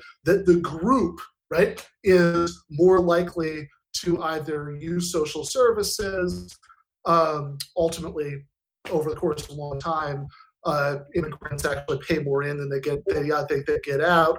If you wanted to hear more about that, watch Stefan's debate with Matt. I don't want to repeat that territory. But the point I wanted to make is if you say, oh, it's not a violation of the non aggression principle uh, to use violence to keep people from peacefully moving from country to country, uh, as long as the people that you're stopping are more likely statistically to vote for left wing politicians or to use social services, then I don't understand why you couldn't make a structurally identical argument for mass deportations of entire ethnicities uh, if you think that members of that ethnicity are more likely than members of some other ethnicity to vote for left wing politicians or use social services. Wait, you have no idea how that argument could be made? Well, I do actually, because you just said that the reason that it's okay to restrict immigration is that immigrants are more likely, you gave two reasons, to vote for left wing politicians. They're more likely to vote for social service, to need social services. Well, in that case, by parity of reasoning, why not say if there's some ethnic group within uh, within the United States, within Canada, uh, that's more likely to vote for left wing politicians or need social services than some other ethnic group, then the first one uh, can be forcibly deported from the country, and it's not a violation of the non-aggression principle. I don't understand how you can differentiate those two arguments. Okay, well, I guess I can break it out for you pretty pretty simply, and I don't mean that as an insult. It's just blindingly obvious to me, so maybe that means I'm mistaken. So let's say that I have um, a house for rent, right? And uh, there's a bunch of people uh, who are hippies who who come up uh, and and they want to you know they're smoking drugs and they're playing loud music and they're like hey man you know we, we want our commune we want to come and rent your place right now do i have the right to say no you can't rent my place you know i just choose not to rent to people who kind of look like they're going to wreck the place or cause a lot of trouble with the neighbors or have the cops come by or whatever it is. In the same way that if some couple comes up and they're screaming at each other and they're about to hit each other and they're like, hey man, I really want to rent your place, it's like, I don't really want to rent my place to some hell fighting couple who's going to be beating up each other, screaming at the top of their lungs and having the police come by.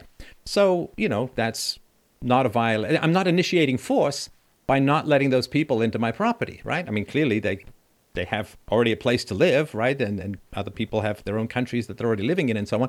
So not letting people into your property is not a violation of the non aggression principle. However, if people are born in a country or they and that they own a house, me going in and kicking them out of their house and tossing them into some other country because I don't like their politics is very much a violation of the non aggression principle. So I'm not sure where the difficulty is in understanding the difference between these two things. Well, the obvious difference between the two things is that deciding not to rent to someone is very different from using violence, sending, you know, like jackbooted border control patrol or ICE thugs uh, to um, to stop somebody from going into the country. No, no, no, no. It's not. If look, if if somebody if somebody wants to move into a place and they don't have a legal right to be there, of course you use security guards to keep them out. Have you never tried to go into a mall when it's closed? Of course you use security guards to keep people out of property that they're not allowed to come in. And the the, the country, I don't agree with the government owning the country or the taxpayers owning the country, but that's the that's the situation as it stands. That the government uh, and the taxpayers and the, the people who've built the country and the people who are born in the country, they kind of own the country. It's the way that nationalism works. And so, of course, you use force to prevent people from entering property that isn't theirs, and there's legal ways to get into property. You can rent, you can buy, you can house sit, you can uh, be lent the, the property or something like that. And in the same way, there are legal ways to gain entry to the property called the United States or Canada or Israel or whatever. And um, so, yeah, I think the analogy holds just fine. All right. So I've been told that uh, when uh, when you interrupt me, and then I, I start to continue to talk because you just interrupted me. Uh, so we're both talking at the same time. Uh, people watching on YouTube can only hear you, and I'm muted. Uh, I don't know. Oh, I don't mute you, by the way. That's just something on the software. I'm not saying that you did anything to make that happen, but mm. that is what I've heard the case for whatever reason. Uh, but what I was trying to say uh, before I was interrupted was that uh, the obvious disanalogy is between what you would consider a free market interaction, right? Renting or choosing not to rent a property. And even in an anarcho capitalist utopia, anybody could choose not to rent out a property to anybody they didn't like for presumably any reason, right? Even racial bias, etc., which is one of many reasons I wouldn't want to live in an anarcho-capitalist utopia. Uh, whereas uh, you said that the that absent the welfare state, uh, the uh, that border restrictions would be a violation of the non-aggression principle. They would count as initiation of force, and the obvious reason for that distinction is that what matters for the non-aggression principle uh, going to be in the weird position of the uh, Marxists uh, uh, explaining the non-aggression principle of libertarian. What matters for the non-aggression principle isn't who is actually in possession of something as a matter of law, right? Uh, if you didn't think there were unjust laws, uh, what on earth would be the point of anarchism? Uh, it's who is has morally entitled to that as a result of one of these theories of just original acquisition, like uh, if you can trace uh, your ownership of something back through a bunch of free market transactions to someone who was the first one to see something or the first one to use something or the first one to mix their labor with it, depending on what your theory of just original acquisition is.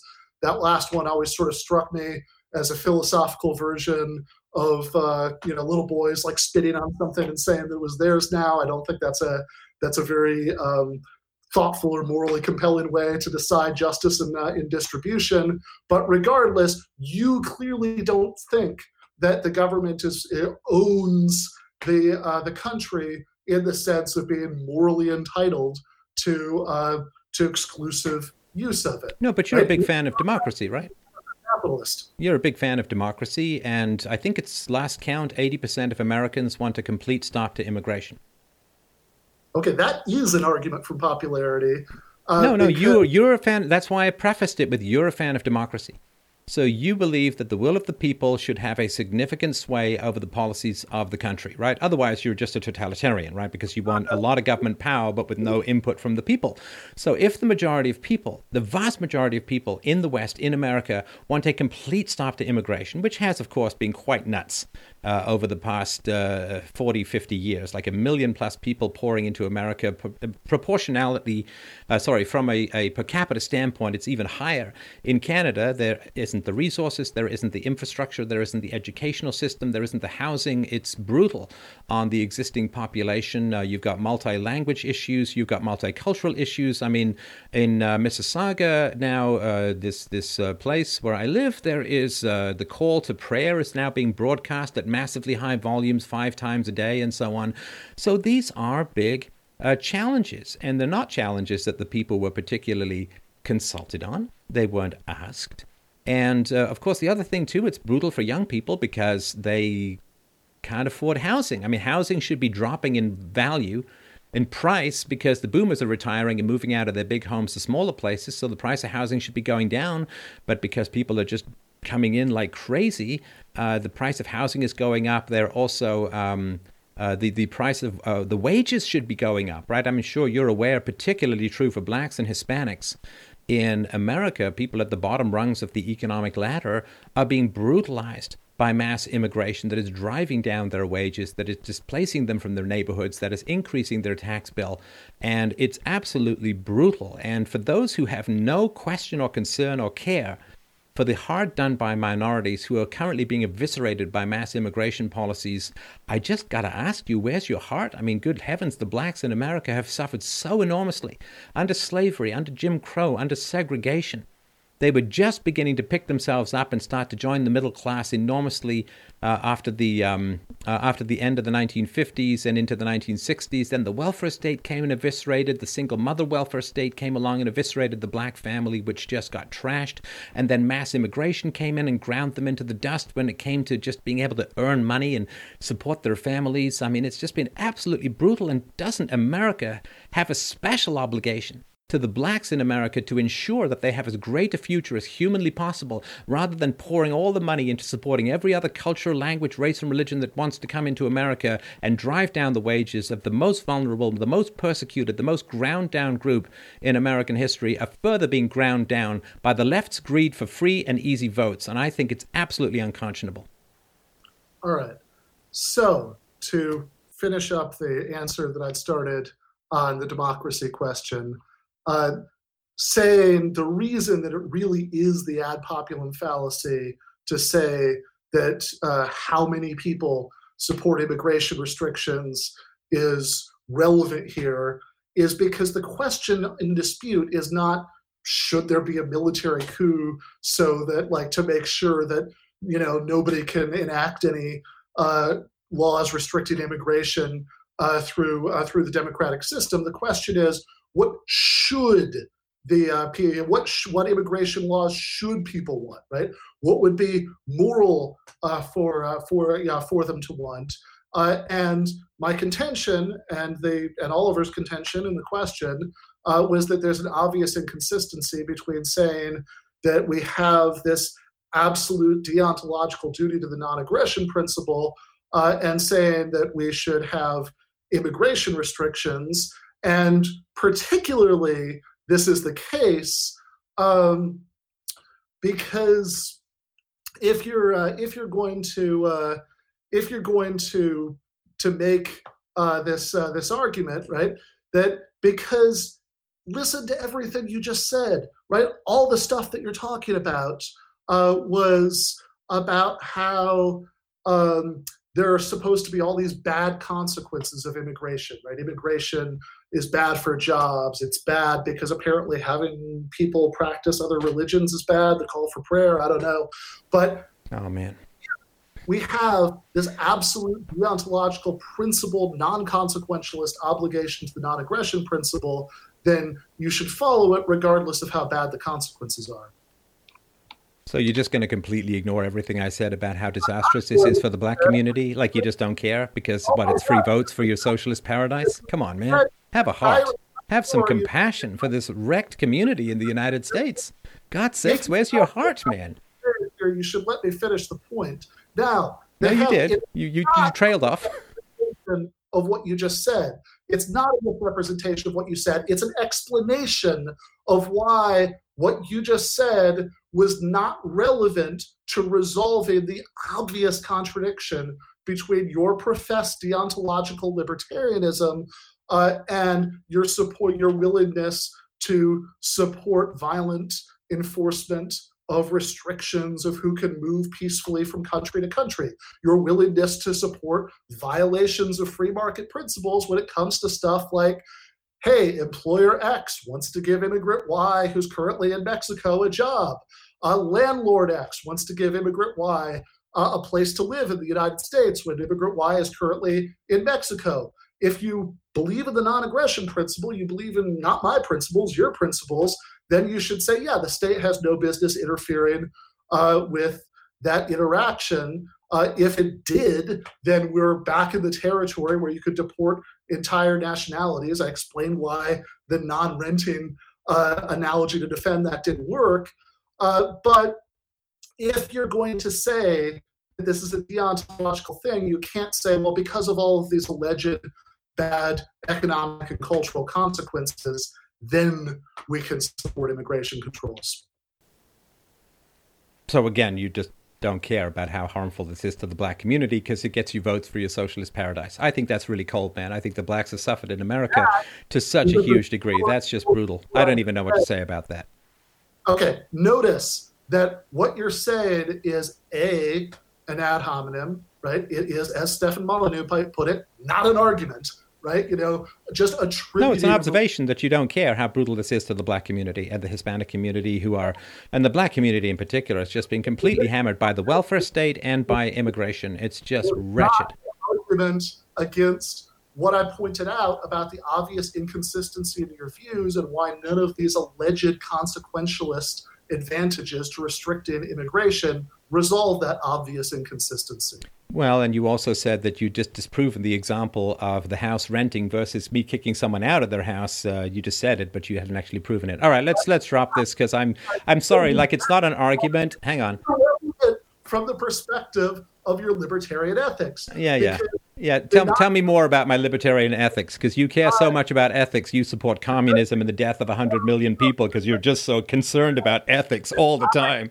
wrong with it so I am re explaining what's wrong with it. What's wrong with it is that under free market principles, your principles, uh, the an individual landlord has a right to rent or not rent to whoever they want yep. because they are morally entitled to their property. But under your anarcho capitalist principles, the state is not morally entitled. A majority, democratically even, is not morally entitled to decide who can travel around from one geographic region to another. So I'm not just dismissing it without argument. I'm explaining why, if we're taking your stated principles seriously, the analogy does not work. Well, the only thing I can say, Ben, is that you didn't have your listening ears on at the beginning of this conversation, or maybe it's been a while and you've forgotten. But I said that um, I do not define the free market and capitalism as a current existing system. So, when you talk about all of this peaceful and free movement of people, well, when people move into a location, disproportionately take tax dollars and disproportionately vote for bigger and bigger government, that is not the same as just some guy moving in in a free society next door. So this conflation, when it's explicitly denied, and there was a damn good reason why I did that at the beginning, Ben, I explicitly denied that the ideals that I propose are applicable in a morally consistent way to the existing system. I don't want the existing system. I hate the existing system. I think it's predatory. I think it's violent. I think it's vile, and I think in particular it does harm the poor and minorities, and, and in brutal ways that I think are very much going to lead to massive amounts of social conflict and perhaps even a civil war in America. So when you say, well, how do your uh, highfalutin libertarian ideals apply to this particular situation? It's like, well, the answer is they don't. They simply don't. The current system is brutal and violent and indebted and predatory and counterfeiting and nasty all around.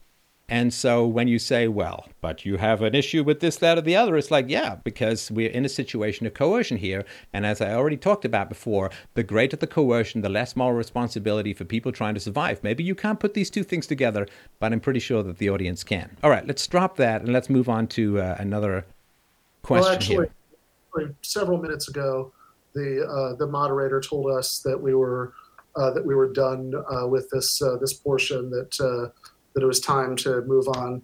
Uh, Can we just see, uh, just in case anybody has a yearning burning that's not uh, related to uh, immigration, if there is one, if not, we can let's see here. The UK has let's see here. The UK has introduced a point system for immigration to bring in the best people who improve our economy and not live off our benefit system. Well, Colin, I mean, listen, I, I understand that. I think that's very interesting and so on. But here's the problem is that the more you take. Oh, hang on a sec. I think I got hiccuped here. I'm not sure if you guys can still hear me, but uh, just a sec here. Uh, enter broadcast studio. Sorry about that. I got hiccuped here. Can you guys hear me again? Um, can you guys hear me? Oh, Ben, can you hear me? Yeah, I can hear yeah, you. Okay, sorry about that. I just got I got kicked off my own. I got kicked off my own stream. All right, so here's here's the problem with that, and this is practical consequentialist stuff. This isn't you know big abstract ethics time, although I think ethics are involved. But I dislike when first world countries in particular go in and just scrape and gouge essential resources out of say developing nations, third world nations, and so on. I think it's it's pretty pretty bad. Now, it's bad enough to me when they go in and strip mine resources from third world countries, often using and manipulating some pretty iffy political systems and so on. But the better the quality of the immigrants who come to the first world from the third world, the worse the future prognosis is of the third world. Because if we go in as the first world and we say, ooh, we want all of the smartest and best and brightest and most wonderful people from the third world, what happens to those societies in the long run? Well, you're taking the best and the brightest and the most productive out of those economies who desperately need those people to start businesses, to, to move the economy forward, to be great teachers and doctors and lawyers and, and whatever it's good writers, who knows, right? And so what happens is because the countries aren't doing particularly well, and there's lots of complex reasons for that, you then say, okay, well, we'll just take 5% smartest people, right? Okay, so then that deals with the issue of having unproductive people come to the first world. But the problem is then the, you know, this, this Pareto principle or Price's law or whatever, where you know the square root of any group uh, the square root of any productive group produces half the value right so in 10,000 people if you have a company of 10,000 people 100 of those people are producing half the total value and of that 10 of those 100 people is producing 25% of the total value so you've got 10 people out of 10,000 producing half the value of the entire corporation and this occurs in music it occurs in sports it occurs in the business world it's a pretty common principle across the world. Now, if you say, well, we're going to take those 10 people from a third world country, we're going to bring them to the first world, or the 100 people, you're taking between 25 and 50% of the productivity of that group out of the third world. Now, what is that going to do to that third world? And I'm sorry to be using this, it's just my particular phraseology that you can say developing nation or poor country or whatever. But if you keep taking scooping out these incredibly productive people to bring to your own economy, sure, you get a benefit for your own economy, but it is unbelievably difficult. Uh, and what it's going to do is cause an eventual collapse of that other uh, economy, the third world economy, and then you end up with situations like why is there a big giant migrant crisis? Well, partly because Hillary Clinton and Barack Obama destroyed Libya, uh, partly because uh, foreign aid has uh, pumped up birth rates, but also because countries in the third world have become progressively less functional because the first world greed is scooping up all of these people, and rather than building up their own economies in their own countries, those countries are being left in the dust. People are finding those countries less and less functional to the point where everybody kind of has to flee. And I think it is a real pillaging of human capital because everybody sort of notices when physical capital gets uh, taken away. You know, like how they used to uh, go to the at the end of the Second World War, they'd literally disassemble entire German factories and ship them to England or, or Russia did it, of course, in Poland and so on.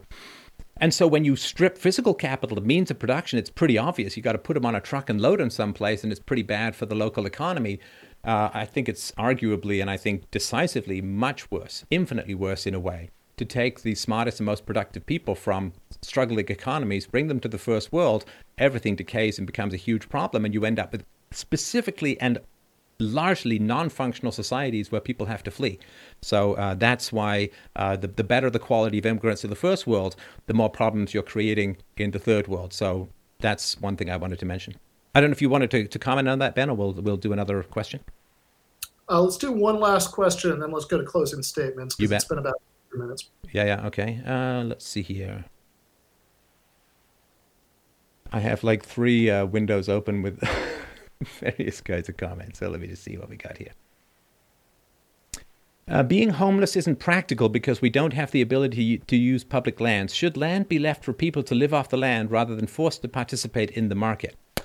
Now, that's an interesting question. Is the relationship of uh, public land to homelessness? Um, did you want to? Do you have any thoughts on that? Should, should we dip into that one quickly? Sure. Um, I mean, I of course think that uh, the government should be in the business of uh, establishing a right to housing. I think that uh, I think that I suspect that homelessness would be uh, would be far worse in a situation with no subsidized housing or anything like that uh, of any kind. Uh, much less in a no holes barred anarcho-capitalist utopia. Uh, but if I had to guess, I would say that you probably I have honestly have no idea what it would be, but I'm guessing that you have some reason to think that uh, homelessness, like all the other problems of actually existing capitalism, uh, can be laid at the feet of government intervention. Well, I mean, when you have a government that controls just about every aspect of education and social life, it's hard to avoid that. But uh, I do think that homelessness has a lot to do with child abuse. And I can't alter foreign policy, I can't remake the centralized coercive banks into the image of something more free market. But what I can do, and as I have consistently done, and I'm sure Ben would uh, fully agree with me on this, that what I can do is I can get people to enact the non aggression principle in their own life. Now, where do most people experience violence? Well, as, as Ben pointed out earlier, most people don't have a SWAT team kick in their door and, and drag them off to jail. I, I hope not. At least I hope not during this, uh, this show. One guy did get arrested while I was doing a call in show, but that's a topic for another time. So, where is it that we experience the most violence in our lives? Well, the vast majority, depends on ethnicity, depends on race, but the vast majority of parents still spank their children. So, when it comes to violation of the non aggression principle, spanking is by far the most prevalent violation of the non aggression principle that we're ever going to face in our lives. I mean, there's all this systemic violence, and you pay your taxes because of this or that, or regulations and so on, but you don't generally have a cop come up and backhand you across the face. So, when it comes to practical philosophy, my focus for 15 straight years and for 20 years before that, when I was uh, not a public figure, my focus has been to show people how powerful moral philosophy is not in the abstract, which is great. And you have to have the abstracts. You have to have the theory before you know the knowledge. You have to have the blueprints before you have the bridge. So I'm not trying to knock abstract philosophy. That's what I found in the non aggression principle. But you want to give people the power of philosophy in their own lives. And what I've consistently worked with, and I've interviewed subject matter experts on this, I've published the data, I've done entire presentations with lots of sources, is that spanking is not only immoral, but impractical, doesn't work, which is why 40% of kids in junior high are still getting spanked, even though it's supposed to have solved problems from the age of toddler onwards. So, where you can have the biggest impact in reducing coercion around the world is to not bully, not intimidate, and certainly not hit your own precious children. That's where philosophy can have the biggest impact in your life. Now, this is uh, Gabor Mate is a, an amazing Canadian physician and uh, I think quite an expert on psychology. I've had him on my show a couple of times, and uh, he's to- worked a lot with homeless people in uh, what's called Vancouver's um, downtown east side. It's kind of like the the quote, quote ghetto of, of Vancouver. And uh, yeah, of the drug addicts that he's treated, almost all of them. In fact, I can't think of a single instance in his theory or his books or his speeches a single exception to this basic rule that, in particular, say drug addicts to heroin or, or to other destructive substances, uh, all of them were abused as children, and in particular, the women were sexually abused as children. That's one of the reasons why they end up needing these drugs and, and just they don't take the drugs to feel better, they take the drugs to feel normal, to take away. It's like morphine for a spiritual ache. So, as we rail against the state or we rail against capitalism as, as Ben would do, this is all good thing to do. Like we have to have a long-term journey, but you a long-term destination, but you also need to know how to get there in the short run. In other words, it's great to have a destination called Chile, say, but you still have to know how to get to the airport. And so what I would say is with regards to something like homelessness or mental illness and so on, Sure, the government has done policies that have fragmented the family. A lot of single mother state uh, has come out of the welfare state, and that's I can't do much about that other than talk about it. But what I can do is really, really work hard to convince people that reasoning with your children rather than hitting them is the way to go. It is the most powerful manifestation of the non aggression principle that you can bring to bear in your own life and the one that will bring you the greatest long term happiness and stability. All right. Well, I certainly agree that people shouldn't hit their children. Um, but I think that hoping for a very long term cultural change so no one does that, uh, even assuming something which uh, I think was at least an implicit premise of what we just heard that uh, that you know child abuse causing uh, psychological problems later in life is the main cause of homelessness, even if we granted that premise, right? And I'm, I'm not sure we have any reason to do that, but even if we granted that premise, uh, then I would say that while we're waiting for some sort of long term cultural change uh, so no one hits their children, which would be good. I'm, I'm, you know, I'm against people doing that. Uh, then it would be really good to have uh, some collective, institutional, and from my perspective, yes, government solutions uh, to uh, to homelessness. Um, I'll, if Stefan wants to have the last word on this before we move to closing statements, he can do that. But I think we should do we should move on to the closing statements. Yeah, I mean, I I think my closing statement is kind of just bundled up in everything that I have been uh, talking about. I think that the theoretical goal of equal morality for all is very essential. The non aggression principle, the non initiation of force, is a foundational principle of our personal lives, of a just universe. A state with the not just the right, but the requirement to initiate the use of force against usually a disarmed population is a monstrous power to lay at the feet of anybody and will corrupt just about anybody who touches it. And I'm not sure I would even exclude Trump from that because uh, things pretty pretty bad things are happening with regards to that these days as well. Uh, the only people who should be granted political office, says the old argument, are those who desperately don't want it, but of course they don't show up these days. And the concern that Ben and the socialists and the Marxists have in general, I'm not speaking for him, but the, the concern that I recognize is that your power does corrupt. We have things to fear from corporations. We have things to fear from abusive bosses. We have things to fear from exploited bosses. And at least those remain in the realm of two things one is voluntary, and the other is there's competition. And the best way to help workers is to increase the demand for their services.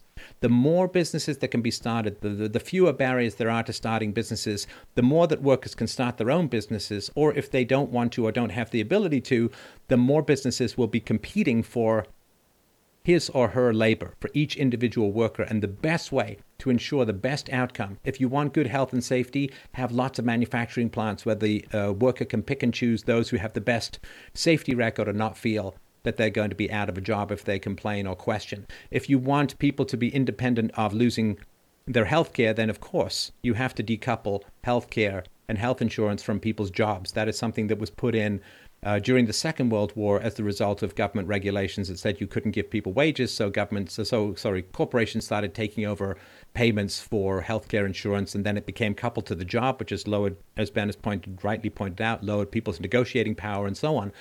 So the best way to improve the lot of workers is to raise demand for their services as much as possible. Let people start business, teach people how to start businesses, get rid of this godforsaken abomination called government schools, which simply trains people to be docile sheep and comes right out of the Prussian model designed to produce brainless uh, factory workers and soldiers and, and let the free market handle education, let homeschooling handle education, let life experience handle education, teach people how to start their own businesses, how to enjoy the thrust and parry of economic negotiation and how to take risks and how to raise capital and how to do all of these wonderful things we're not taught how to do in government schools, raise demand for workers, that will allow them to charge more for their services, to go to the best employers, and will put the bad employers out of business. Doesn't solve all problems overnight, but at least you have a voluntary situation with the business and you have competition wherein people who are inefficient, people who are brutal, people who are mean, people who are predatory, people who, quote, underpay, Lord, we all feel underpaid, right? But those people will generally go out of business. And that is a long term, multifaceted, uh, in a sense, multi denominational solution to the problem. Handing over massive amounts of economic, political, and violent power to a small group of people called the state and crossing your fingers has never worked throughout human history I don't see that changing anytime soon, particularly now when handing power to the state, as we can see from China, as we can see from the increased surveillance that has occurred under the deep state, uh, under the Patriot Act, and other places in the West. Now, governments have not just the power of violence, they have the power of near infinite information technology to track, monitor, and control people. I do not want and will never trust a small oligarchical, power hungry group of people given the infinite power and violent capacities of the state to do anything other than end civilization as we know it, and it's too great a risk for me to take. But uh, Ben, of course, will get the last word here, and I do appreciate his time tonight. All right, thank you. Uh, appreciate that uh, took the invitation to do this. I think it's been a good conversation. Uh, I want to kind of pull back and think here about the larger view of, of what we've been arguing about uh, this whole time. Uh, and you know, remember uh, what I said in the beginning is that when I talk about capitalism, think about a system in which we have an economic division of society between capitalists, right, people who own businesses, uh, and workers uh, who have no realistic choice uh, but to to go to work for someone uh, who uh, who owns a business, uh, and that's what I think socialism, even a very cautious, um, you know, planned version of market socialism that tries to learn some lessons from what's worked and what hasn't worked uh, in various countries in the past, uh, would eliminate that division. Way Stefan wants to talk about capitalism is as uh, a certain set of moral or political principles about free markets or non aggression. Um, and that the real question was can we, in order to move beyond capitalism in the first sense, uh, can we violate uh, capitalism in the second sense? I think so. Uh, I have given a couple of arguments for that. Uh, one is that I think um, the kind of freedom that we should care most about uh, is freedom from coer- freedom from domination rather than freedom from coercion per se, uh, and that our best shot at freedom from domination uh, is giving everybody roughly equivalent amounts of political and economic power. Um, and of course, we shouldn't give all power to an all powerful state and cross our fingers that people would use it well. In fact, I don't even, not only do I support all sorts of democratic and constitutional liberal limitations on the power of the state, right? We both said we oppose the Patriot Act, for example.